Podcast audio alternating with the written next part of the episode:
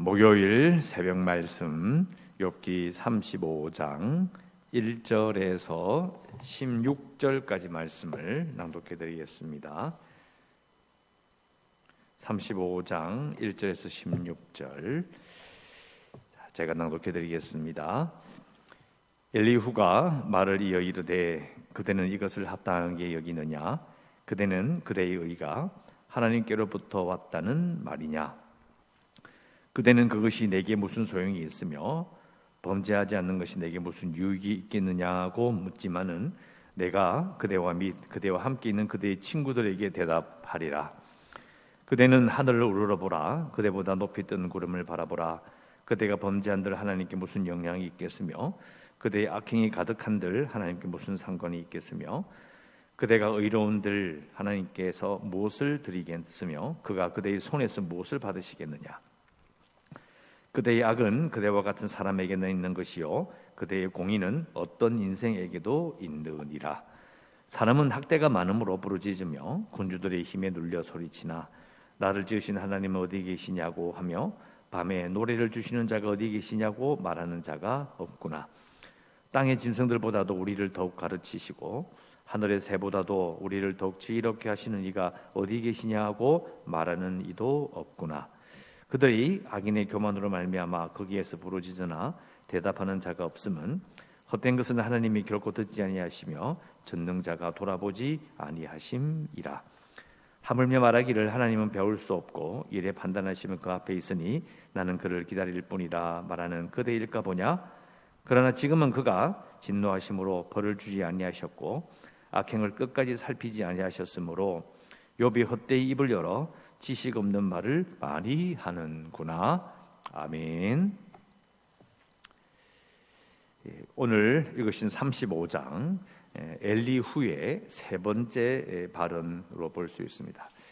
어, 여전히 엘리후는 어, 욥을 이렇게 몰아붙입니다. 몰아붙이고 어, 제도 제가 말씀드린 것처럼 선을 넘었다, 너무 지나치다라고 말씀을 드렸는데 오늘도 계속해서 욥이 어, 앞에 세 친구들과 했던 말들을 이제 어, 붙들고 하나씩 하나씩 반박하는 어, 그것을 이어가는 것을 우리가 읽게 됩니다. 자, 이절에 보시면 그대는 이것을 합당하게 여기느냐? 이것이 뭐죠? 우리가 성경을 읽을 때 이렇게 대명사, 그러니까 이것, 저것, 그가, 뭐 그녀가, 뭐 이런 식으로 나오는 것, 그걸 뭔지를 잘 봐야 돼요. 이게 뭘 말할까? 이것을 합당하게 여기느냐? 어, 자, 이게 이제 번역을 할때 예, 그대는 그대의 여의가 하나님께로 왔다는 말을 합당하게 여기냐 이렇게 번역하면 되는 거예요. 앞뒤가 바뀌어 있는 겁니다. 그러니까 앞에 나오니까 이것이라니까 이것이 뭐지 이렇게 생각하는데 그대는 욥이 어, 자신은 의롭다. 나는 진짜 어려운데 하나님께서 왜 이러시는지 모르겠다. 결국은 그런 말을 했기 때문에 지금 엘리후가 말하는 거예요. 그대가 그대의 의가 하나님께로부터 왔다는 말이냐? 이것 이 말을 당신이 요 자신이 합당하게 여기느냐?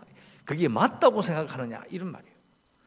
근데 우리 한글방에 나오는 그대의 의가 하나님께로부터 왔다는 이 말은 욥이 자신의 인생 앞을 봤을 때에 고난 이전에 욥 자신의 삶을 쭉 보니까 스스로 하나님께서 나를 의롭다고 인정해 주셨다라는 말 때문인 거죠.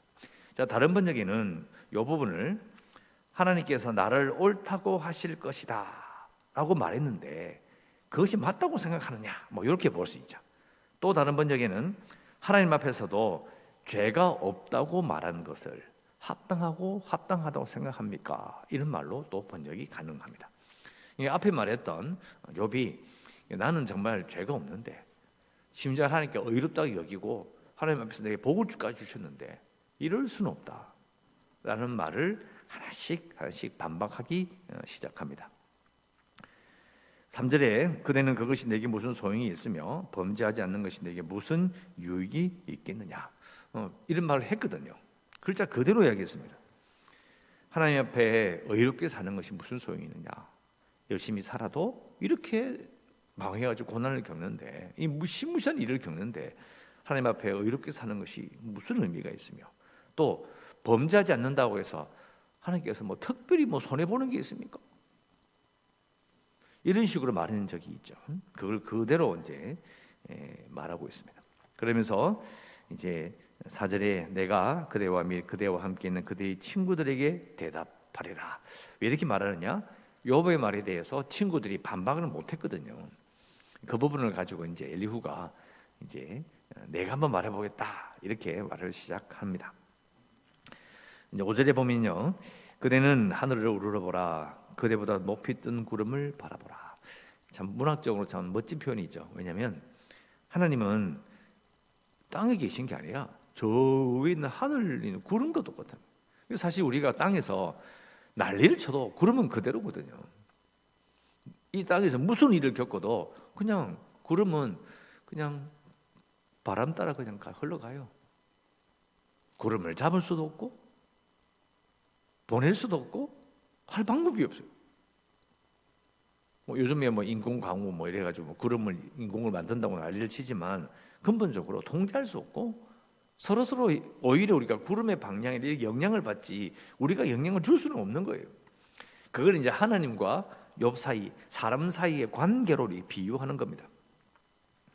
6절 그대가 범죄한들 하나님께 무슨 영향이 있겠으며 그대의 악행이 가득한들 하나님께 무슨 상관이 있겠느냐? 어떤 면에서 비슷한 말이죠. 범죄해도 별 상관이 없다. 하나님은 무슨 상관이 있겠냐?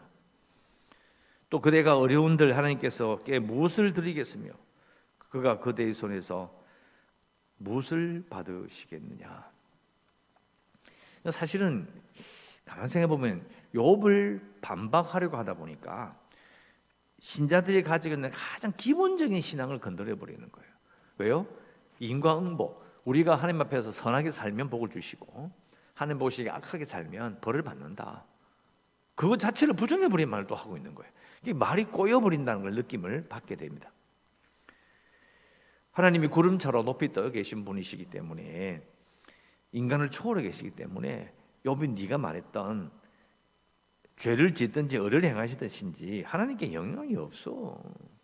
이렇게 말해버리면 이렇게 말해버리면 어, 인과응보 그리고 하나님 앞에 우리가 거룩하게 사는 것 그리고 하나님 앞에 죄를 지어서 문제가 생기는 것 무슨 상관이 있죠? 이게 이제 아까 또 말씀 반복하는 겁니다. 말이 꼬여버리는 거예요. 말이 꼬여가지고 이상한 이야기를 하게 됩니다. 이렇게 말하는 이유는 뭐냐면 욥이 이렇게 말했거든요. 앞에 하나님 법정에 오셔서 나의 억울함을 풀어 주시고 내가 하나님 앞에 말을 하면 그 대답해 보시라고. 그걸 공격하기 위해서 하는 말이 꼬여 버리는 거예요. 하나님 어떻게 불러내리노? 저의 구름과 같은 분이신데 하나님 어떻게 불러내려서 어, 자기의 의를 보증해 달라고 억지로 하나님을 불러낼 수 있느냐? 말이 안 되지 않느냐? 그럼 우리는 하나님께 왜 기도하는데? 하나님 앞에 나의 기도를 들어달라 그러고 하나님께서 원하시는 뜻이 무엇인지를 왜 찾고 우리가 왜 하나님 보시기에 깨끗한 거룩한 삶을 살려고 왜 노력하냐고요. 그러니까 욥이 마음에 안 드니까 욥이 건방져 보이고 자기 마음에 들지 않기 때문에 이렇게 공격하다 보니까 말이 이렇게 꼬여 버리는 거예요. 심지어는 8절 그대의 악은 그대와 같은 사람에게 다 있는 것이다. 어, 뭐 번역이 조금 아쉽긴 합니다. 근데 이 말은 자기가 저지른 악은 욥 네가 저지른 악은 너 자신에게만 영향이 있는 거다. 아주 이제 시치말로 바꾸면 네 발등에는 찌금 찍는 것이다. 네 악 때문에 네가 망하는 것이고 또 그대의 공의는 어떤 인생에게도 있느니라. 이 무슨 말이에요? 욥이 네가 자랑했는데 하나님 앞에 의롭다고 자랑했는데 하나님께서 나를 인정해 주신다고 자랑했는데 그 정도는 누구나 다 한다. 야, 참 이 말을 심하게 하다 보니까 욥기 1장 2장에 나오는 그 욥의 하나님께서 인정해 주시는 욥의 거룩한 인생 즉 고난 이전에 욥의 신앙생활 자체를 부정해 버리는 거예요. 그래서 제가 어제 말씀드렸잖아요. 선을 넘어 버리는 거예요. 그냥 잠깐 넘은 것도 아니고 넘어서 그냥 훅 지나쳐 버리는 거예요. 정말 심한 말을 하고 있는 겁니다. 또 심지어 구절에 가면 사람은 학대가 만으로 부르짖으며 군주들의 힘에 눌려 소리치나 나를 지으신 하나님은 어디 계시냐고 하며 밤에 노래를 주신 자가 어디 계시냐고 말하는 자가 없다. 땅의 짐승들보다도 우리를 더욱 가르치시고 하늘의 새들보다도 우리를 더욱 지혜롭게 하시는 이가 어디 계시냐고 말하는 이도 어, 없지 않느냐. 어, 이 말은 결국은 이제 하나님께서 이제 어려움을 겪는 자들을 왜 도와주시지 않느냐라고 기도할 수 있잖아요. 소리쳐요. 왜, 왜 나를 우리를 도와주시고 이런 군주들의 힘에 큰 전쟁과 나라가 뒤바뀌어 버리는 이런 무시무시한 일들을 겪었는데 하나님께 기도했는데 하나님께서 응답 안 하신다는 거죠. 왜 그러냐? 13절 헛된 것은 하나님이 결국 결코 듣지 아니하시며 전능자가 돌아보지 아니하십니다. 무슨 말입니까? 기도하는데 학대를 받지만은 하나님께 부르짖었는데 응답하지 않는 이유는 그 부르짖는 그 사람에게 문제가 있다는 거예요. 그 사람에게 문제가 있기 때문에 그런 것이다. 12절 그들이 악인의 교만으로 말미암아. 예, 그들이 악인의 교만으로 말미암아. 그들이 악인이에요. 번역을 이렇게 그러는데 다른 번역에는 또 영어 성경은 금방 나옵니다. 부르짖는 자가 교만한 자이기에 하나님께서 듣지 아니하시며 전능자가 돌아보지 아니하신다. 결국은 가만히 생각해 보면 앞에 나오는 나를 지으신 하나님 어디 계시냐고 하며 밤에 노래를 주신 자가 어디 계시냐고 말하는 자가 없다. 이 말이 하나님께 도와달라고 이야기하지만 사실은 그 사람은 지혜가 없는 사람이기 때문에 그런 것이고 악인이고 교만한 자이기 때문에 하나님께서 듣지 않으시고 돌아보지 않는다는 거예요. 뒤집어 이야기하면 욥 네가 그렇다는 거예요. 네가 그렇기 때문에 네 하나님의 주여 도와주세요. 하나님 이럴 수 있습니까? 난리를 치는데 사실은 네가 교만해서 그런 것이고 하나님께서 네 말을 안 듣는 거야. 그 나타나시지 않는 거야. 나타나실 도 없겠지만 왜? 구름과 같은 분이.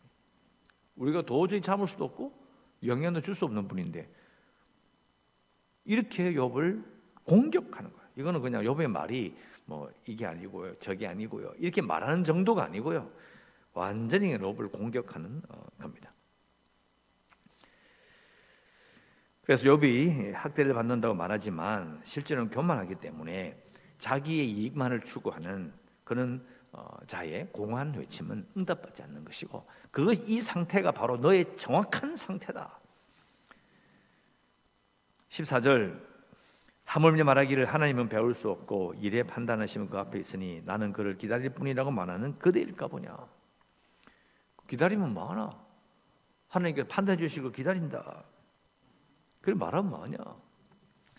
15절 그러나 지금은 자 그가 진노하심으로 벌을 주지 아니하셨고 악행을 끝까지 살피지 아니하셨다.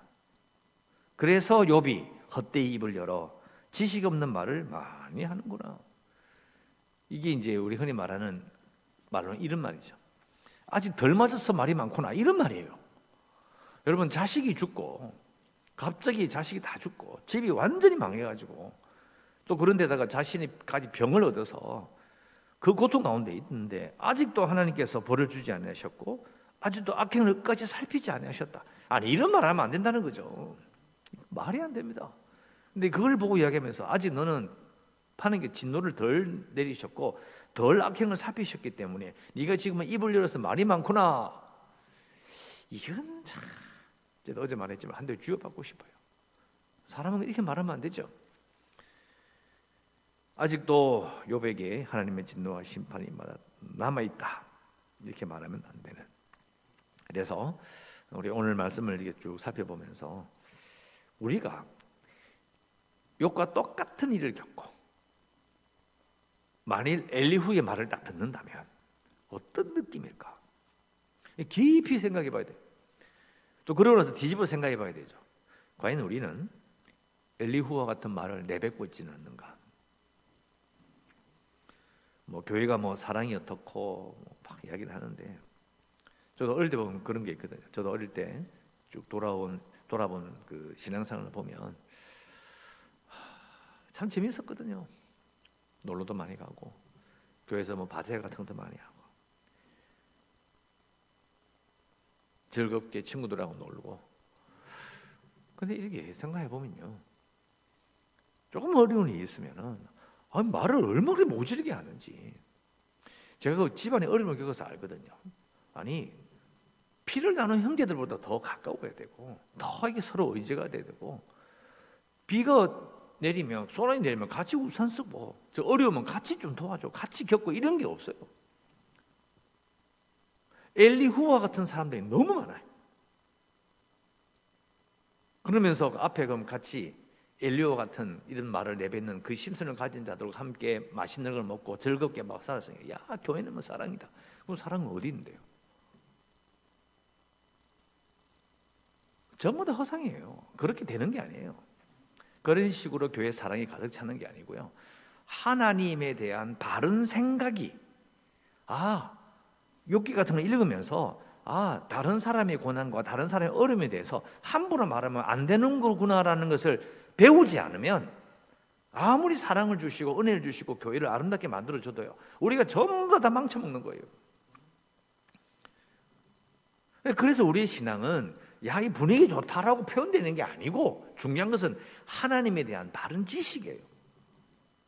엘리후가 바로 딱 그런 경우잖아요. 자기는 하나님이 이렇고 저렇고 이야기하는데 실제로는 아니잖아요. 되게 무서운 이야기를 하고 있는 거예요. 신앙생활 돌아보며 또 지금 우리가 교회를 바라본 태도 50년, 60년, 70년 전에 내가 겪었던 그 신앙생활이 지금도 똑같이 그렇게 돼야 그게 좋은 교회냐? 아니에요. 그게 아니고 하나님을 아는 지식, 신앙산이 어떤 것인가를 성경에서 뭐라고 말하는지를 계속 배워가는 걸 통해서 우리가 예수 그리스도를 닮아가는 것처럼 교회도 예수 그리스도를 닮아가는 것이지. 내 마음에 드는 그런 뭔가가 이루어져야 그게 교회다 아니라는 거죠. 엘리후의 모습을 보면 정말 두려워해야. 나도 이럴까 두려워해야 돼요. 그래서 오늘 기도 제목은 바로 이거예요. 엘리후와 같은 말을 내뱉는 신자가 되지 않기를 원합니다. 라고 기도해야 돼요.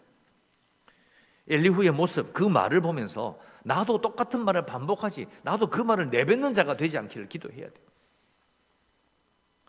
그래야 실컷 시에서 열심히, 해놓고 마지막에 속된 말로 말아먹는 비참한 자가 되지 않는 겁니다. 엘리후와 같은 말을 내뱉는 신자가 되지 않겠습니다. 라고 기도하시고 교회를 위해서 재개발과 또 뭐또 with 코로나가 또 중지되는 어, 또 일이 벌어질 것 같은데 할 말이 없죠. 대책도 없고 살아가는 우리는 참 어려움을 겪을 수밖에 없지만 그래도 오늘 하루 하나님께서 함께 하실 것을 믿고 기도하시고 연약한 성도들 주례학교 아이들 어, 그리고 성교지로서 기도하시고 오늘도 하나님의 은혜 가운데 살아가시기를 주의 이름으로 축원합니다. 기도하겠습니다. 하나님 아버지 오늘도 저희들 예배함으로 또 하루를 시작합니다. 유튜브 예배로 오늘 함께 예배하는 성도들과 또 시간이 지나서 유튜브 방송과 녹음되어 있는 말씀을 들으며 하루를 살게 되는 모든 성도들에게 은혜를 베푸시고 무엇보다 하나님 세상이 거칠고 어려워도 교회는 세상을 이기신 예수님의 모습으로 이 땅을 살아가야 되는데 교회가 참으로 엘리후와 같이 하나님을 잘 알지 못하여 하나님을 아는 것처럼 말하지만 그러나 참으로 불쌍한 자를 모질게 대하는 이런 말을 내뱉어 복을 잃어버리고 은혜를 소멸시키는 교회가 되지 않기를 원합니다. 교회가 참으로 하나님을 바르게 알고 하나님의 말씀 앞에 바로 섬으로 말미암아 참으로 예수 그리스도의 모습으로 세상에 비춰지기를 간절히 원합니다. 오늘도 참으로 코로나로 말미암아 어려운 일이 많이 있습니다. 하나씩 하나씩 잘 견디게 해주시고 안전하게 모든 선도들 거하게 하시고 다시 예배의 자리로 모일 수 있도록 하나님 잘 돌봐 주시옵소서. 오늘 하루의 모든 삶을 주께 맡겨오며 예수님 이름으로 기도드리옵나이다. 아멘.